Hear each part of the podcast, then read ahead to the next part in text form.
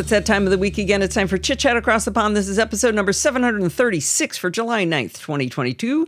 And I'm your host, Allison Sheridan. This week, our guest is Bart Busschots, and we have another installment of Programming by Stealth, at least in the tidbits category.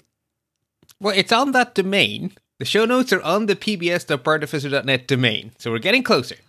But I think, no, I think this is definitely a programming topic. And uh, I am True. amazed at Bart's clairvoyance. I was this morning, now maybe yesterday afternoon, I was penning in my head a, uh, a message I was going to write to our Programming by Stealth Slack channel at podfeet.com slash Slack. And I was going to ask them, can you people give me some advice on how to make my code not dependent on internet? Because I'm going to be going to Iceland in uh, less than a week. And I don't know where I'm going to have internets and where I'm not, but I'm going to have free time. And so that would be a great time to do some coding. But the last time I tried this, I was completely unable to do that. I tried and I failed miserably to disconnect it from the internet. And then Bart sends me the show notes, and that is the exact topic of the day. yeah, the actual title is "Tips for the vo- for the Vacationing Programmer." so, that is amazing, Bart. Well, in fairness, you did say you were going on holidays, and uh, I was—I think it was a photography podcast I was listening to, where they were talking about, you know, be prepared. You're not going to be able to have your iCloud backups and stuff. And I was like, "Oh, I see a topic." Yeah, yeah. No, this uh, at least uh, for me, this is going to be going to be great, and I think uh, a lot of people do end up in situations where maybe they're out at a cabin on a lake with no internet, and people think you're supposed to shut down and relax, but they don't understand this is what we do for fun, right? I'm sorry. Some of my happiest memories of, of sort of my my early twenties was warm evenings in the Mediterranean. So the sun is set. It's not so hot I'm melting it's just a warm evening breeze. I can hear the Mediterranean lapping away. I have a giant glass of sangria, and I am coding. and I am really happy. I'm in my happy place. That is my idea of relaxing. But don't you do you find people tell you you're doing it wrong? You should unplug. Yeah, whatever. You do you. Exactly. You do exactly. you, I'll do me. And I'm on holiday, so I'm not even going to argue with you. Good day. bye bye. The uh, the the time I really realized this was when we went to uh, Australia for Total Eclipse, and uh, we were on a cruise ship for it. And I realized it wasn't just that I like the internet. I love the internet. I want the internet to be there always. It's not. It's not a little bit of joy, but uh, without it, bits of it for different times. There's bits of it I need for work, and there's bits of it I do for fun. And I would like a magic button to turn off only the bad bits, but since That's we don't true. have that, I'll just take internet everywhere. That's true. Those were simpler times the last time I was out of internet. So, but you're going to anyway, teach us how to do it. Uh, do it right. Yes. Yeah, so regard like we're all we're all a little bit different, right, with how we go on holiday. But as a general rule, there are two spectra that we're going to fall somewhere into. The first spectrum is our hardware is either going to be identical or completely different to what we normally use, or somewhere in ah, between. For right. me, I I love desktops. I have a laptop, but I use my desktop ninety nine point nine percent of the time. So mm. whenever I go on vacation, I blow the dust off my laptop, power it up for the first time, do 20 million software updates. So for me, there's actually quite a bit of work to do to get my laptop ready to be my daily driver again.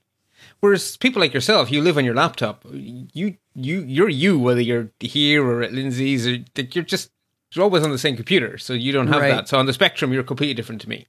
And some people who just have a machine that may not even like it may be like a hundred percent different. It's not even theirs or whatever. So mm. you're running on a spectrum. And the other spectrum we're all going to fall on is connectivity. Either it'll be identical to what we have now. So my parents have a holiday home in Spain. So when they go to Spain, they don't notice any difference because they're buying broadband in Spain as a residential customer because they have an address, they can get residential broadband. So it's just the same. So, you know, when my parents travel, they don't think about connectivity. But if you're going to your cabin on the woods or on a cruise, the chances are you won't have zero internet anymore. There's very few places with actual 0 mm-hmm. but it's probably less, especially less than what we have because we're nerdy. We have good internet. I, so, I did see 10 kilobytes on a riverboat in India one time. So that wasn't zero, but it was 10 kilobytes. I took close. a screenshot of it. right. And the other thing that may happen is that if you're live, if you're out, say, in some sort of rented accommodation, you may only have internet in like the local coffee shop. So internet may become something that you do for half an hour a day. Yeah, So you go get you know, some and come back. Yeah, exactly. So you might wander down the village and grab yourself a fresh baguette. It's, oh, lovely fresh baguette with some fresh. Anyway, remembering my holidays in Spain now. Um, and I would do that. I would wander down the village, get a fresh baguette, some fresh local cheese, and then I would sit down in a coffee shop and enjoy my baguette and the internet. right. So again, it's different, right? So you're going to be somewhere on the spectrum between everything's normal and everything and everything's completely different. And that's going to change quite which bits of this advice you do to what extent. But at the end of the day, all of these, you know, these are the tools to bear in mind for those two spectra. Now, the advice we're going to give is we're going to special we're, we're going to assume the people listening are programming by stealth listeners so we're going to assume the tool chain is our tool chain html css javascript jquery bootstrap npm node.js jsdoc jest all that stuff. But at the end of the day the concepts are generic. You just may need to do a little bit of mental translation into your chosen tool but the concepts will be the same. So I've broken this into three parts. Before you set off, while you're away, and when you get back. And there's work to be done on all three of those stages. So, if I can channel myself from our other segment, the very first thing to do is patchy, patchy, patch, patch. Right? Just make, you don't want to be dealing with software updates when the internet is a thing that is in some way rationed. Just get that out of the way. And even if you have perfect internet, do you really want to spend your holiday looking at a progress bar? Like, really? I don't. So I would say before you leave, make sure your OS is up to date. If you have an OS that has an app store, get all your apps up to date that are in the app store. If you're going to be using anything else in your tool chain that you have to manually launch, do that and let them all check themselves for updates. And if they all, you know, whine at you, it's like the first time you'd blown the dust off MAMP in six months or whatever, let it do its thing.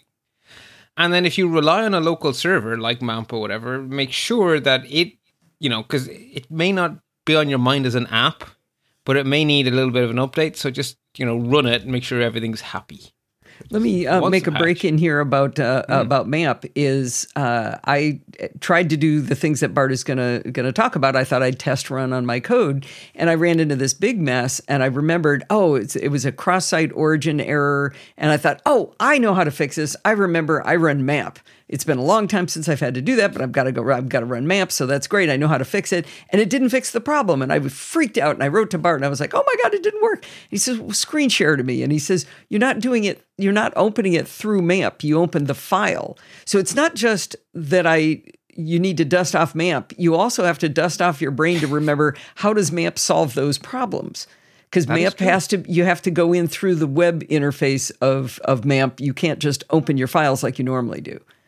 Yes, because then MAMP is running, but it's just sitting there going, someone's going to ask me something. Hasn't happened yet. Yeah, yeah. So you have to dust off your brain cells too. I guess that we need a fifth Practice. bullet here, Barton. And the other thing, Yeah, of course, practice. the reason you want to do that practice before you leave is because you still have A, the internet, and B, the Podfeet Slack community. Mm-hmm. So, you know, again, time to before you go.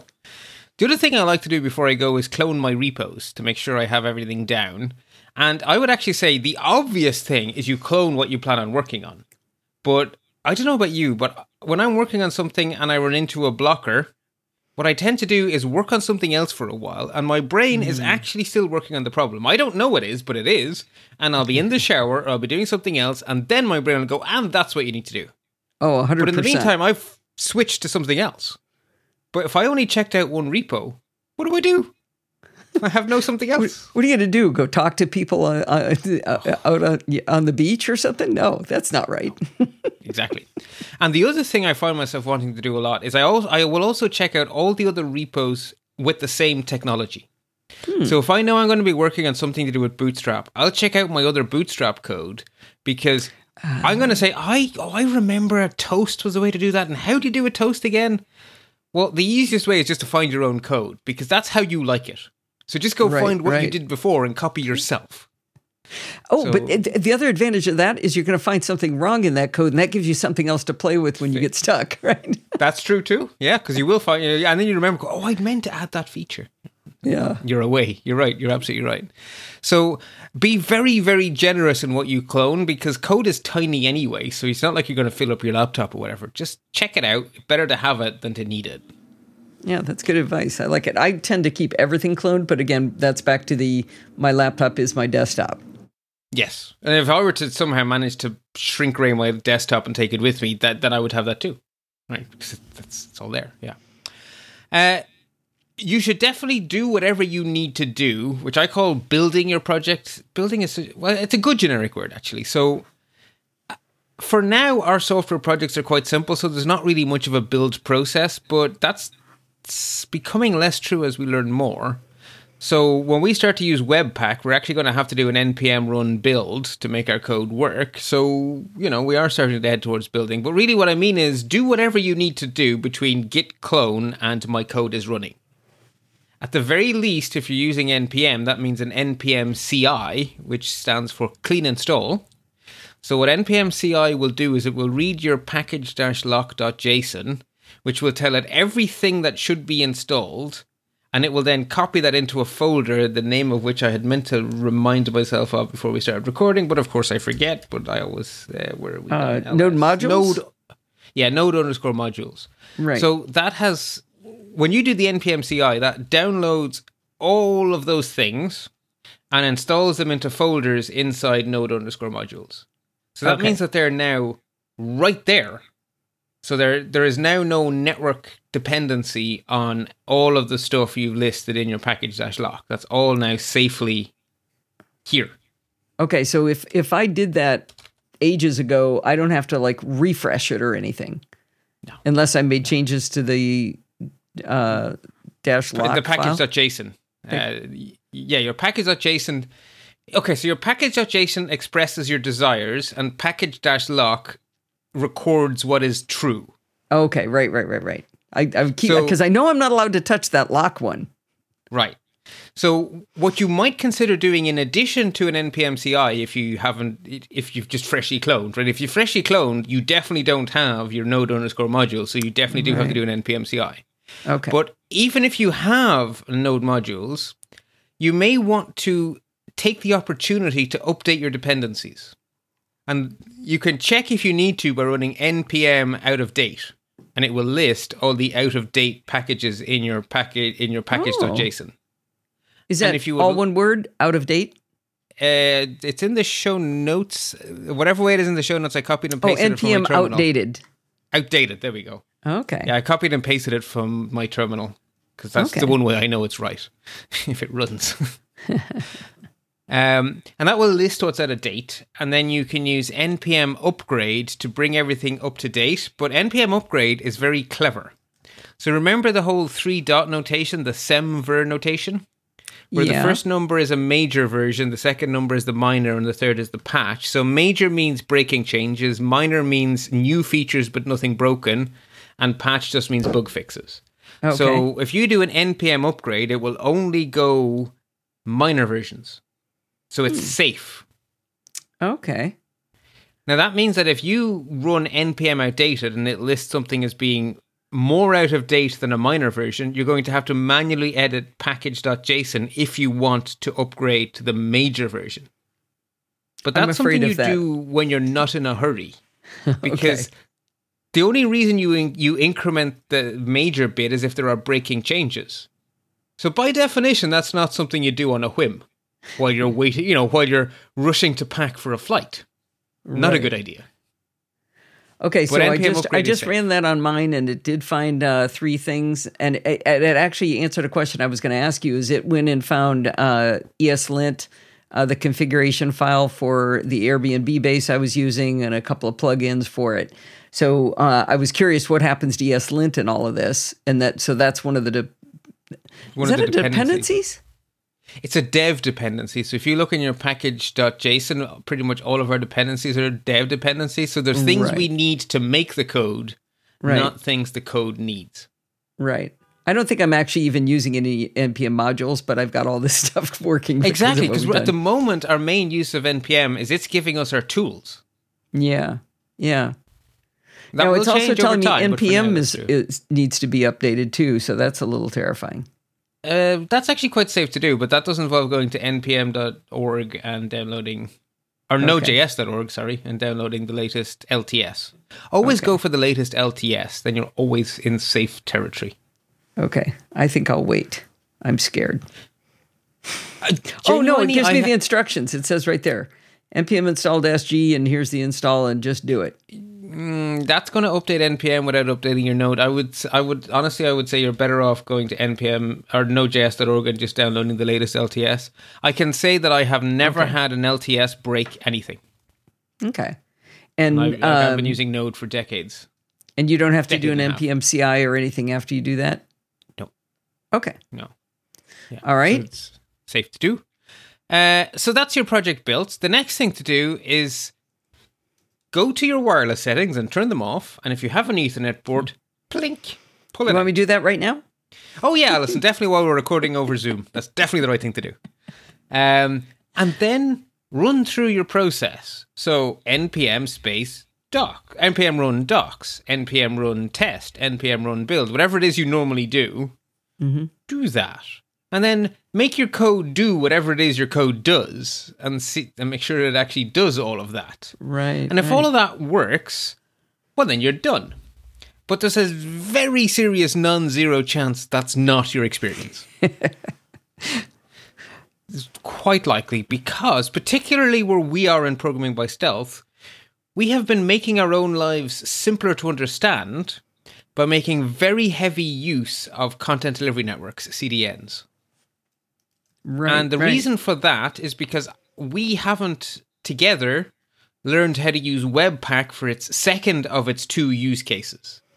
So the first thing it can do is it can make an all-in-one library for you to share your library code with other people, and that's that's the use we've just learned about before we went on hiatus. Like literally, that was the last installment we recorded. So that's mm-hmm. really fresh knowledge. We haven't exercised those muscles. What we haven't even looked at is the other use, which is to take things like jQuery and all of that, and to collect it into one single file, and then your HTML, instead of linking to the CDN, your HTML will just have one single link to all of my JavaScript. And oh, Okay. basically, Webpack will have packaged it into one file, and then you just say script src equals whatever you call the one file. But we haven't learned about that yet. So Right. If you just copy and paste from the show notes, it's full of CDN links to get jQuery and Popper.js and all that stuff. So we now need to not use a CDN. We need to get our we need to get the stuff our HTML reaches out to onto our computer, sitting right next to the to the .html file somewhere. By tradition, the folder you put other people's code in is contrib, which is short for contributions. Hmm. And this is a good habit to get into because it's really obvious then what's mine and what did I grab from somewhere else. If it's Okay. in the contrib folder, I got it from somewhere else. Okay. Now, there are two ways to deal with this localizing your dependencies. There's the right way, which is using something like Webpack in the way we haven't learned yet. Now, if you fancy having part of your holiday be some learning, there's actually a link in the show notes to a nice tutorial that's actually not scary, uh, which will get you to where you can do Webpack plus NPM to manage your dependencies the proper way. But the quick and dirty fix is just to get a copy of everything you're getting from a CDN, put it in the contrib folder, and then copy and paste your script tags or your style sheet linker tags, um, and just change the URL to be whatever the name of the file is in the contrib folder. And as you discovered, which I had This is where I did it wrong. Uh, before we get to that, this is where I did it wrong. I looked, I read this, but not carefully. So I'm going to reiterate for those who didn't listen carefully and maybe don't read carefully either. Um, I looked at something like the script tag for uh, popper.js. And well, let's not use Popper. Let's use something like jQuery. And and I went out and I did I, I did a search for download jQuery. And so I, I found jQuery and I downloaded it. I went out and I found Bootstrap's download and I downloaded it. And then when I got to Popper, I couldn't find it. And so I asked you, I said, Well, how am I supposed to do Popper? I can't find the download. And you said, Why are you doing all the downloads? All you have to do is take that that URL that's in your script tag, pop that into your uh, into your browser window, and download that. because that's what your browser was doing anyway. So- right? That's what the script tag was doing. Now the I remember that- why I tried that. I tried doing a save as at that point because it was there wasn't like it didn't download it. It it put it all on the screen in Safari. And Yeah, so I uh, tried doing a the- tried doing a save actu- as, and it turned might- into a webloc or something. You need to do a save, not a save as. And that's a Safariism. That's not Wow. a generic thing. That's a Oh, okay. Uh, something we might actually pop into the show notes. A really good tool for this is either wget or um, wget or curl. We covered both of them in PBS, not PBS, TTT. So there is a TTT link that will by magic appear because that lets you download from the command line, and then you just say either wget or curl, whichever you prefer, and paste the URL. And if you do that from within the contrib folder, it'll actually pull it right where you want it too. Oh, nice. Okay. So I've that's definitely an easy a one. Reminder. Yeah, pop a reminder into because I need to go figure out where in TTT. Although we have an index, I think. So well, we have a book.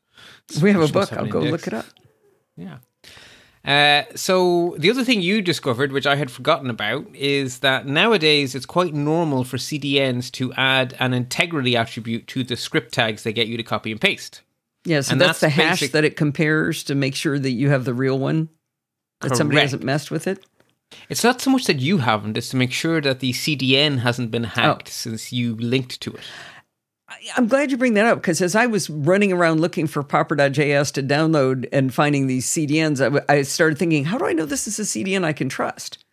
You know, if it's a Cloudflare, yeah, I'm probably pretty okay. But there's other ones. I'm just getting like Bob CDN, you know, and I, and I kind of wondered about it. Um, well, generally speaking, the web, the homepage of the library in question, its GitHub page, whatever, will list their CDN. Okay. So somewhere in their readme dot um, readme.md file, it'll say, "Here's the sample script tag," and it'll have the link to whatever the heck CDN they want you to use. So that's kind of like the getting it from the horse's mouth. Uh, but so at the point in time you copy and paste that link, you now have that hash, and that means that if that CDN gets compromised later, your browser will know. Oh, oh, this is wrong. When the programmer connected to me, you're on mute, by the way, Allison. Yes, I am. So This you're saying the joy if, of video. Yes, it is good that we're doing video. Bart can tell I'm trying to interrupt him. Uh, so you would know. Actually, my example is bad. So Bob's BobCDN.net Would have given you a bad hash. might have given me a bad hash and I downloaded a bad thing. But if if Bob was a, a, a good actor and I downloaded it, and then later on Bob got hacked, that's when it would know it was messed up. Correct. Okay. Because at the point in time when you know it's good, you fossilize in the hash. Okay. And then if anything ever changes later, your page will fail to load because that's not the file you linked to. Right. But now it Could be when we're legitimate, doing it but it's not the file you linked to. if we're doing it a different way and not going straight to that CDN anymore, what should we do with that integrity check? Poof. Delete it. Go bye bye, huh? Go bye bye. Because Okay. the file is right there. It's in your contrib folder. You don't need any of that stuff. There's no third party to mess with things. You have the file right next to you. So just take it out. You don't need it. Really, the only thing you need is the SRC attribute. Okay. So we spent a little time talking uh, beforehand about a couple of them that maybe you would want to do differently. Like I ended up downloading Bootstrap, and it's a whole folder full of stuff. But Yeah, so you do want to do some of those you want to download, and some you don't. I mean, a some you want to go get the full thing. The only one I am aware of that we have talked about in the entire series that is not self contained in a single file is Bootstrap because it is both CSS and JavaScript. So Bootstrap is a much, much bigger thing. But everything else we've talked about together Moment.js is a single file, jQuery is a single file, Font Um, Awesome. Font Awesome, Font Awesome is, a folder. Is a folder, okay. Um, So give me CSS and JavaScript. Um, the other one was Mustache gave me a big folder full of stuff, but it looks like it's JS and MJS. Yeah, so the mustache one you could have just gotten to work by copying the URL and downloading Okay. whatever was in the CDN. Mustache Okay. is contained. So, how do you tell whether you need to download more? uh, try it the easy way. If it doesn't okay. work, if it doesn't work, what'll happen is your JavaScript console will be full of 404 errors where it's trying to connect to the internet that you've just literally unplugged. Okay. Ah, okay. shoot. Okay, so there's more going on here, and then try again, right? Plug the internet back in, have another go, plug the internet out again. Lar- Lather, rinse, repeat. So, I added another step to this process. Okay. Uh, the step I added was document the way you had it before even though I know I'm in a version control system and I can always revert back to where I was when I get home, but then there's, you know, changes and all that, you know, I'm going to be putting other things in. I wrote down, okay, this is what my script had looked like before. I discovered it was actually way out of date. So I updated it first, everything kept working, and then I switched it over to this downloaded one. Yeah, I think my advice in the show notes was just comment it out and keep everything Right. in the contrib folder. And then the way you undo that is comment it in and delete the contrib folder. Yeah, but because I was getting these big folders of things in some cases, and and because uh, one of them I found I was like way out of date. Uh, which one was I like? I don't even understand how it was even working. What was it? Mustache zero point five point one is now four point two point zero. Well, I guess you're not using the most advanced features, clearly. Yeah, I gotta You go see. have if it's- Yeah, yeah. I was I was just just a little bit behind. yeah. And so as I say, that you know, the easiest thing is just stick it all into the contrib. The simplest, well, the quick and dirty fix is to shove it in the contrib folder and update everything to a relative link in your contrib folder. The right, way to do it is to learn how to use a bundler, but we're just a little too early in PBS. We are going there, we just haven't arrived yet. So next time you're going on holidays, you won't have to do any of this. You just so npm CI and it'll all be taken care of. There we go.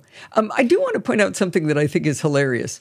Every single summer since Programming by Stealth and Taming the Terminal started, we have gone on summer holidays and talked about other stuff. And every single year we forget to actively do it. And the end of the summer, we always say, hey, next year, let's remember to tell people that's what we're doing. We just fall into it every single year. It just evolves that way. Yeah, we don't plan a summer hiatus, but you know something? We do them 100% of the time. So maybe we should just admit to ourselves that this is what we do. We won't remember next year, just just for everybody, anybody who's paying attention. So And uh, it always reminds me of the astronomy cast because they're really good about it. They tell people like in March, by the way, remember we have the summer hiatus coming up. Don't panic. We, you know, we'll be gone for a while. now we still record every other week. True. We just record other stuff. Yeah. Yeah, true. Anyway, so at this stage, if you were to be forced onto a plane because they rescheduled it, you'd be okay, but you wouldn't be comfortable. Right? At this stage, you have enough to get by in a pinch, but we can do better. We can do a bit more preparation to make our lives a little bit better. So, in the olden days, I remember these days, the way you got documentation for the language you were working in was you bought a book almost all of them were from a company called O'Reilly. And they almost all, the the O'Reilly series was famous. They were known as the Animal series because every programming language had a mascot that was a little animal, and the animal was on the spine of the book. And so you'd scroll along the ah. bookshelf going, Oh, I need Perl, that's the camel. And you'd take the camel book, and people called the, like, the canonical book of Perl is called the Camel Book. to this day, it's called the Camel Book. And it's because of O'Reilly Press and because they have little animal mascots on all of their books. So right, right.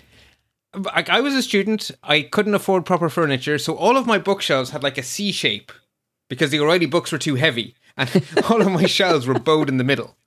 Uh, although I did eventually learn that if you take a sweeping brush handle and you saw it into pieces and you stick them between all of your bookshelves, keeps them straight. Necessity is Anyway. the mother of invention, right? Indeed. Now, of course, as well as them being heavy and awkward, um, they uh, well they go out of date. Like you know, they're printed, and yes, O'Reilly will reprint them, but will you rebuy them? No. Right. So right. nowadays we don't do that. Oh, I have a humble brag in the show notes. I actually wrote the chapter of one of the O'Reilly books. O'Reilly had a book on um, Tomcat web server, and they needed someone to write how to install Tomcat on a Mac. And I had a blog post that was how to install Tomcat on a Mac, and they went, "Could we pay you two hundred dollars to make that into a chapter?" I was like, No "Sir, yes, sir." way. Yeah. Wow. And I got a free hat that I. It's really high quality hat. I still wear it. It's still bucks good. and a hat. and it's it's it's a black hat that's still black. Oh, that's And it still has the. O'Reilly logo. And I still wear it all the time. It's like my second favorite hat after my Podfeet hat. There you go. Anyway, um, and I, I threw out all my O'Reilly books apart from two: the Camel book because I love Perl, and my Tomcat book because it has my chapter in it. And I mentioned credited. You know, anyway. It's hard to give Um, those up. Uh, I can I make a suggestion of something else you should download? Okay. The Taming the Terminal book. Yes. I probably have a copy of it somewhere on my Mac, but I, I wasn't sure. So um, I just opened it up in Firefox, which does allow you to save it as. So Um, and I'm going to add another one download Okay. programming by stealth. Now, the way you do that is slightly different is you clone the repo from GitHub. Yeah. If you clone the repo, you will have everything that we have. In fact, you will have these these uh, in progress very show, show notes. Before they're done, you'll be able to see when we're halfway through something. So you can clone the repo, and uh, and then you'll basically have all of the documentation right at your fingertips. Yeah, that's a good call. Uh, so yes, so nowadays we have it in e format. Uh, the three most common ways of getting these things is either most of the websites for the major projects will actually have some sort of downloadable zip file of HTML files or a PDF or a Git repo. A lot of them have a Git repo these days. O'Reilly still exist, but they don't send you dead trees. They give you EPUBs. So you just buy the EPUB that you want. Um, and I think they come with free updates too. Uh, or you can use an app. So I have, even when I'm not traveling, I just always use an app called Dash, which is basically like iTunes for documentation. It's like a library of all of your documentation in a nice standard doesn't make your eyes bleed format. Very simplistic format, but it doesn't make my eyes bleed. And you can do things like add annotations and put in little bookmarks to yourself and keep little code snippets to yourself. I just really like having my documentation in Dash. It means I can command tab to it and it's not lost amid 550 million other tabs because I have a lot of those. Um, and by default, it's offline. So whatever you get in Dash, you have in Dash. So, um, I want to back us up and then come back forward and ask Okay. another question. Backing up, don't forget that Taming the Terminal is available through Apple Books. So if you're bringing an iPad with you, in fact, that might be a fun little thing to do on vacation is uh, uh, read and learn uh, Taming the Terminal. You won't be able to listen to the audio files without an internet connection, the embedded audio files, but you Yeah. can definitely read it. Um, Yeah. Then c- coming back forward, so Dash is available through Set SetApp, so I have it. But every time Okay. I open it, I, I kind of get paralyzed. I've I've been able to get it to show me things it already has, but I don't know how to tell it. Okay, like I want the documentation for uh, So- JSDoc. In okay, so in the documentation inside Dash's settings, there's one of the settings trees that moves about every time they update Dash. There's a mm. place where you go to get doc sets, and then. Yeah, download doc searchable sets. menu. Yeah, they do. So let's say I want JS doc. I type in JS doc and it says I don't know what you're talking about. Then you can't have it Oh, like it did. okay. Everything isn't in Dash. Um, Okay. But the really big stuff like JavaScript, Node, for me, stuff like PHP, Bootstrap CSS, is. Bootstrap is. Yeah. A lot of the big stuff is. Okay. Uh, JSDoc isn't. Now, JSDoc is literally one page of HTML, so you can oh, so you of could download it. Yeah. Yeah. Okay. Um, which is annoying that yeah. Dash is 90%. Now, the other thing that Dash will let you do is it will let you embed a URL so that you can have it inside Dash, but it'd be a web page, which is useful not now. Oh, that's what they were asking for. Because yeah, I was thinking, okay, if I can just find the URL for Jest or Jest or JSDoc, I'll be golden. But if I had done that, I would have been dead in the water when I was uh, without a get it dead in the water on a boat. Yeah, let's hope that doesn't happen. No. Okay. Yeah, so it's not a panacea, it's just very good. So, Okay. Yeah. Hey, look! Somebody down. Uh, there's a user con- contribute contributed section within Jest. Uh, Sorry, within Dash, and somebody contributed Jest. brilliant. The other thing that Dash will do is if there's a GitHub project, it will have its best go at turning readme.md into documentation.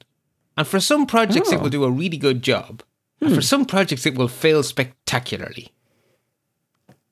Interesting. So your your mileage will vary. Your, it's not your mileage may vary. Your mileage will vary. But sometimes you know sometimes it works and Okay. sometimes it doesn't. All right. So, on a very, very similar note, as apart from documentation, there are also other tools we programmers tend to end up using. So, the two examples for me are regular expression testers and tools for helping colorblind idiot me pick color schemes. Ah, And they're generally web based tools. by the way, So when I'm color blindness is not associated with IQ. Just No, so but I'm just know. color dub. There's got to be a better way to say that. I think it's called My color, blind. IQ is not very good. I Oh, couldn't design a color scheme if you paid me. Doesn't make Okay. sense. Oh, I- whether I you're colorblind or not, you probably still couldn't do it well. Is what I saying. don't know if there's a relationship. There may or may not be, but either way, I do not have the intelligence for doing color stuff. So I need someone else to provide. Okay. And I Okay. use tools. for that. Talent. Talent. Yeah, other people's talent that I piggyback off. That, that you know, pay it forward, right? That's that's what we like. Mm-hmm. Uh, so I use a lot of online tools for that, which don't work when you're not online. So I would say whatever it is you need, you use tools for. The chances are there's an app for that. So I there's I I've, I wish I'd remembered which of them you like because I have two regular expression tools installed, and I know one of them you really like. Uh, One of them is called put us onto it. expressions. That's the Helma one, I think, right? Yeah, so that, that's a perfect example. Expressions. Um, Mm-hmm. And another one I kind of like to be able to do is to visualize JSON files. So I, I have a couple of different apps for that. And those kind of things. Okay. And so actually it's not expressions. That's the not the one she recommended, but that is one that I have. I can never remember remember the other name. But um so do those go out to the internet to work or are those They local? shouldn't, but you will know Okay. for for sure if you turn off Wi-Fi and unplug your Ethernet. okay. So uh, keep an eye on it, right? Check it out. an eye on it. Test everything. Test everything. Basically, yeah, go through the motions with your network turned off and see what happens. Okay. So I figured eight point checklist would be useful. So is your OS patched? Is your all your software installed? Is all your software patched? Are all the repos cloned? Uh, have you built and test everything while offline? Does the actual code you built work while you're offline? Do you have all your docs? Do you have all your tools? So that's before you go. And to be honest, I think that's actually the vast majority of the work is actually before you leave. Like the heavy lifting is before you leave. Once you're away, it's just a few tips to make it go more smoothly for you. But actually, the work is now done. You can now have fun. The one, the, biggest tip for while you're away is to continue to commit early and commit often. Can, can I stop you before you go that You far? I think you've forgotten some things that you talked about. Um, Did I? actually, well, I don't actually see the eight point uh, checklist, but I want to back up a little bit. Um, you talked about on the quick and dirty temporary fix where we're going to download stuff. You Mm-hmm. uh, you did say that should be a temporary change. Did we talk about why the three reasons why that's bad to keep We didn't go way? into it. In, de- no, you're right. We, we didn't go into that in detail. So if you bake in other people's code, well, you're never going to get updates for that unless you remember to go get updates for that. So you've now taken responsibility for keeping those things up to date, and that may not be something you're actually going to do. There may also be licensing issues. Just because someone has made something available for use via a CDN does not mean that you're allowed to copy it and distribute it. So if you keep that in your code and then you start distributing your code, you could be in breach of their license Yeah, good. Point. And point. then you've just made your code you, you just made everything bigger right you've just put a whole bunch of extra stuff into your repo that you're now carrying around Uh, particularly if you do something like bootstrap you know, have like the chances are you've increased the size of your repo by 800% because the chances are bootstrap is bigger than your code so- yeah, good point. perfectly fine to do while you're on holidays but that's not a per- that's not a way to keep your repo for life right that's, that's for holiday not for life so you know we do want to roll these back later which is why having it in the contrib folder makes that much easier just poof contrib folder go bye bye uh, okay so while you're away commit early and commit often because the nice thing about Git is it's a peer-to-peer technology. So at a technological level, a Git repo is a Git repo is a Git repo. They all have all of the commits and all of the detail. And all you're doing is synchronizing commits when you push and pull.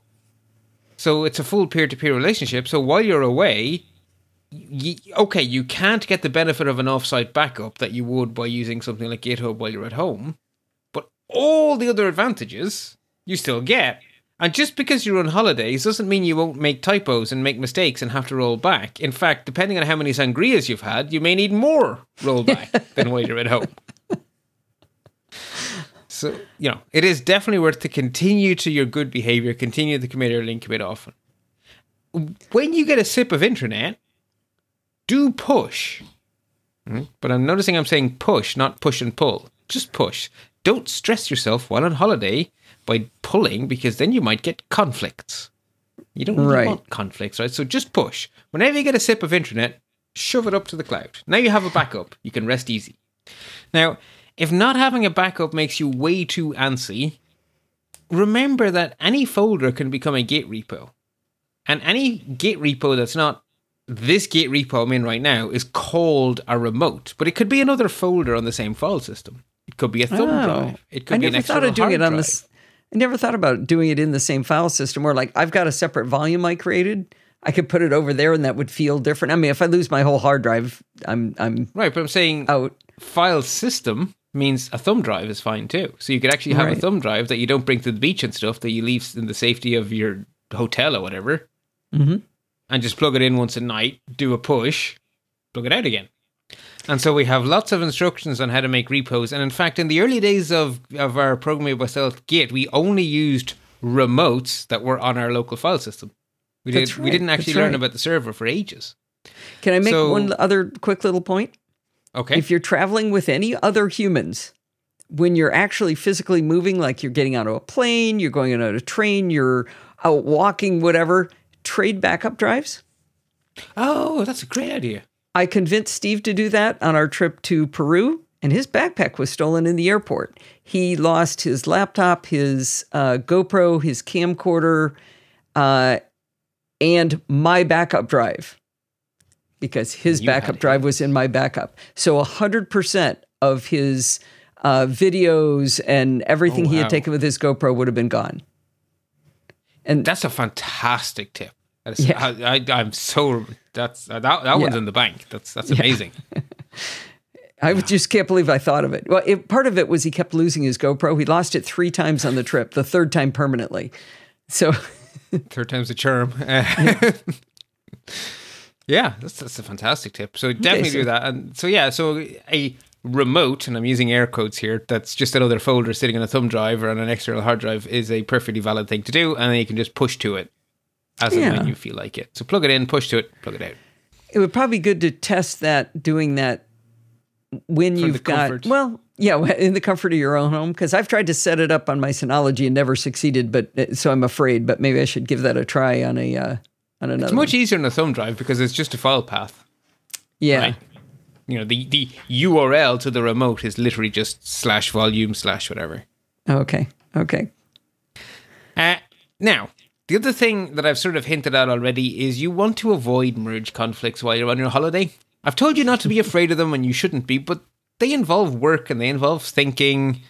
Just don't do them when you're on holidays. So, how do you not do them? The answer is before you set off, create a new branch and just use that new branch for everything while you're on vacation. Hmm. I call them vacation branches. And if I'm share, if you're not sharing the repo with other people, this isn't as important because the only person you'll conflict with is you, and you shouldn't be doing like you shouldn't be conflicting with yourself. Um, but if you're working together with other people, then it's a real possibility. And so, what I would suggest is you make a branch, you give it a name that makes it really obvious this is my branch. And, you know, other human beings like being talked to. Just tell your co contributors, I'm going on holidays, I've made this branch, it's for me. By all means, pull my changes if you like. No one but me is committing to that branch. And assuming Maybe you should name it Sangria Branch so they know not to pull from it. But but they can pull just fine, right? As long as they're pulling, they can continue to take your changes, and they can deal with merge conflicts from your changes. yeah, but I'm suggesting your Sangria induced code might be something they want to wait and see when, when you come Mm-hmm. Maybe back. that is that is fair, but they, maybe they can tell you up front. Maybe they can send you a little DM saying, "By the by, I think you may have been on something stronger than sangria last night." That doesn't make any sense. Um, but yeah, you know, so it's perfectly fine for others to take from you, but no one but you should be pushing anything to your vacation branch, and then you will not have conflicts. And then you can just every time you get a sip of internet, push, push, push, and you'll be perfectly fine. Which of course brings us to what do I do when I get home? Well, the first thing to do before you do anything else is to undo your workarounds, if you did any. Hmm. So the reason is you want to have a clean commit that is going to be the final product of your holiday. Going to be a clean commit with all of the changes you wanted to make and none of the workarounds. And that commit is what you want to merge into its appropriate permanent home, either main or version one, you know, a release branch or whatever, depending on how complex the project is. But let's just say for the remainder of this conversation, main. You want that to be a nice clean commit to go into main. And you also don't want any other commits going into main. You don't want main to ever contain your workarounds, which is something to bear in mind. Stick, stick a pin in that for a moment. So if you were the only person working on the repo, if it's a repo that's just for you, you know there's going to be no conflicts. But if it's a joint project of some kind, the probability of a merge conflict goes up the more changes have been made while you were disconnected. So if you've been on holidays for a week and everyone else has been working away, the probability of a merge conflict has gone right up. Again, there's no need to panic, but you don't want to do a merge conflict in a hurry. So my advice is you schedule some quiet time when you're back to deal with that. My what I do is I make myself a giant mug of my favorite coffee. I set aside an hour and I settle in, and I just Just deal with it. expecting the the conflict. Yeah, exactly. And then it won't stress me because it's like, well, I have an hour.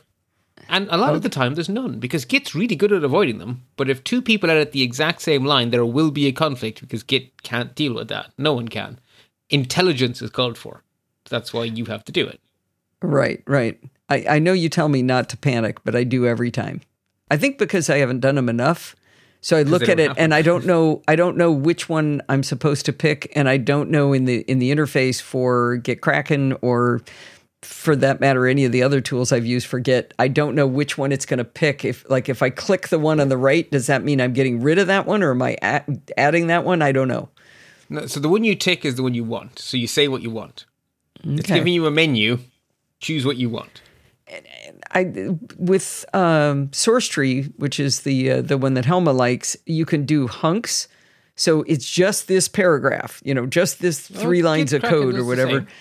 It never seems to to me, which is just I, again, I'm just not understanding the interface. It's I- I'm Yeah, sure you it's click doing on the it. file, so it's going to show you the files that are conflicting. When you click on the file, it'll open all the hunks, and it will show you an A and a B for each hunk with a separate tick box, okay. and you just tick in whichever pane you want. So you can take some tick boxes from A and some tick boxes from B, and you just basically I want that one from Helma and that one from me. Just tick, tick, tick. Okay.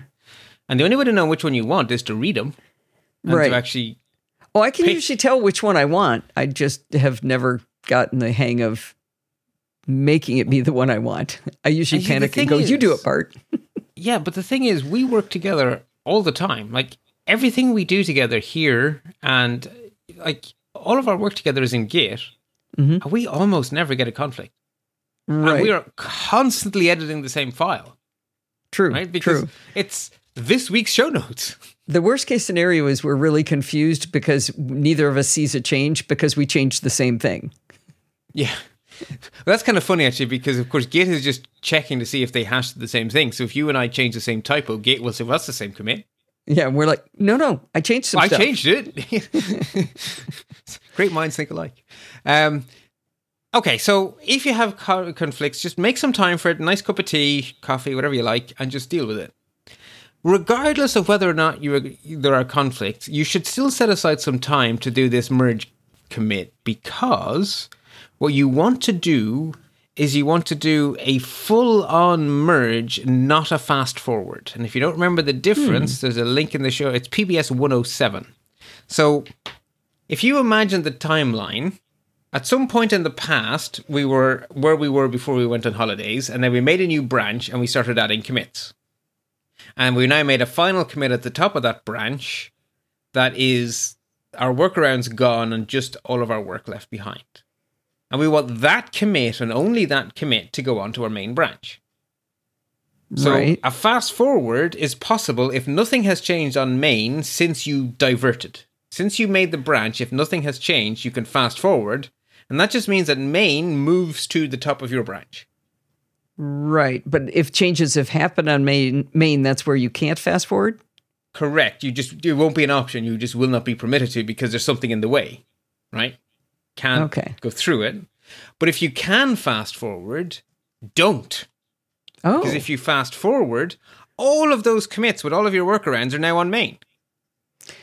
oh, so You want to even though you're going to make the workaround and undo it, you don't want the what? What's wrong with the evidence that you did it and undid it?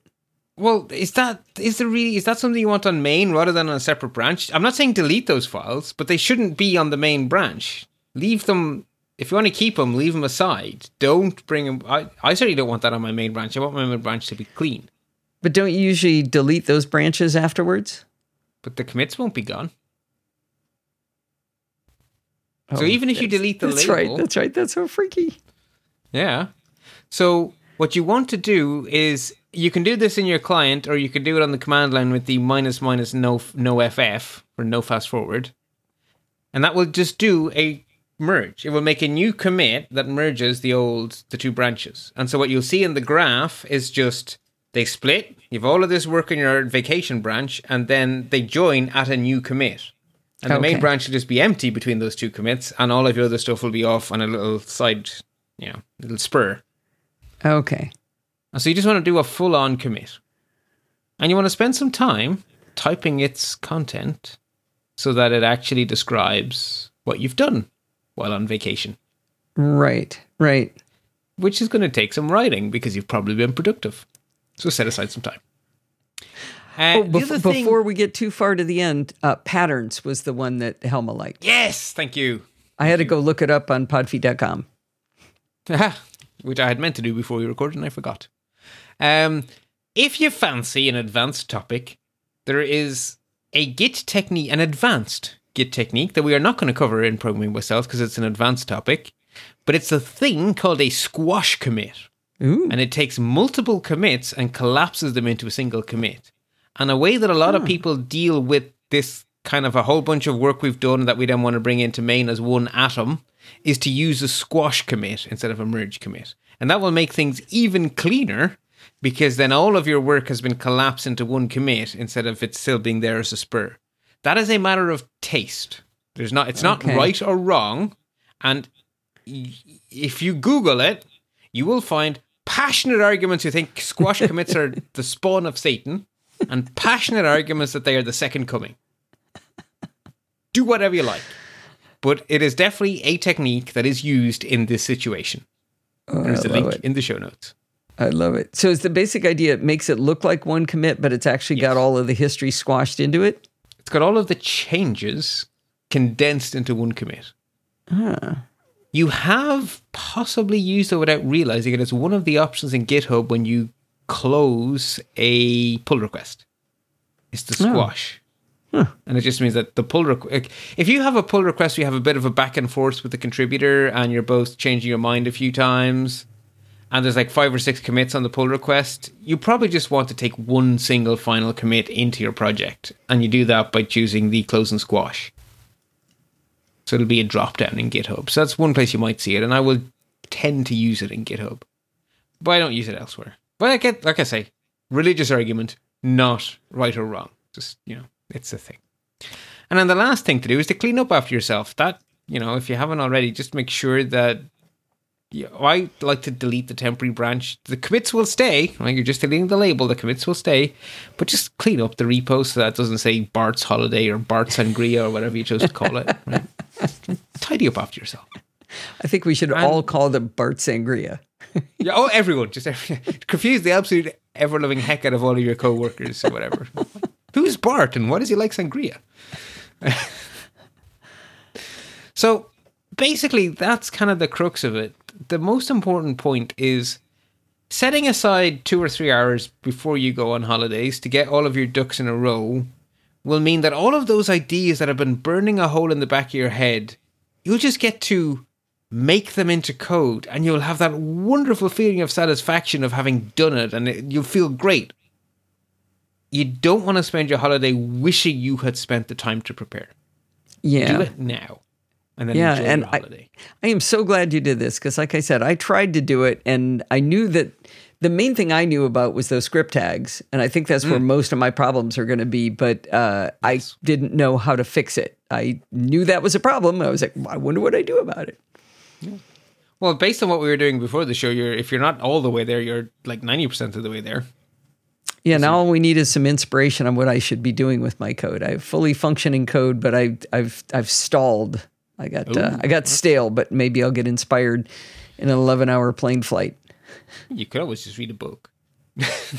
Oh, I have pl- I'll have my iPad with m- movies and books and things like that, so I'll be I'll be good to go. Um, I don't know how up to date you are with uh, the new Star Trek series, but I'm enjoying the absolute heck out of that. And actually, it's such a good sci-fi time, right? There's some bonus tips for everyone. I am just really impressed with Obi Wan. I am really impressed with For All Mankind, and I am really impressed with uh, Strange New Worlds. I have so much good sci-fi right now. There's so much. Oh, and uh, and and the other Star Trek, uh, the Orville. I it's can't some of the best Star not Trek out there. It's fabulous. Yeah. Okay, this is supposed to be an evergreen podcast. It's going to make no sense in 2027 when somebody listens to it, Bart. It'll still be good content. It'll just be old. All right, Bart. Well, we'll see you on the other side, and maybe I'll report back on whether this worked or not. It should. It should, and uh, whatever you do, go have fun. I, I, I'm not sure you're going to come back with a suntan, going from California to Iceland, but maybe some nice sulfury hot springs or something. I don't know, something. Yes, we will be in some hot springs. Well, there we go. Enjoy the heck out of it anyway. All right, we'll talk to you uh, probably in like a month, I think. That sounds plausible, but whenever it is, at some magical time in the future. Until then, happy computing. If you learn as much from Bart each week as I do, I'd like you to go over to lets-talk.ie and press one of the buttons over there to help support him. He does 98% of the work here. I'm just the stooge that listens to him and asks the dumb questions. If you go over to lets-talk.ie, you can support him on Patreon, you can donate via PayPal, or you can use one of his referral links. I really hope you'll go over and help him out. In the meantime, you can contact me at Podfeet or check out all of the shows we do over there over at podfeet.com. Thanks for listening and stay subscribed.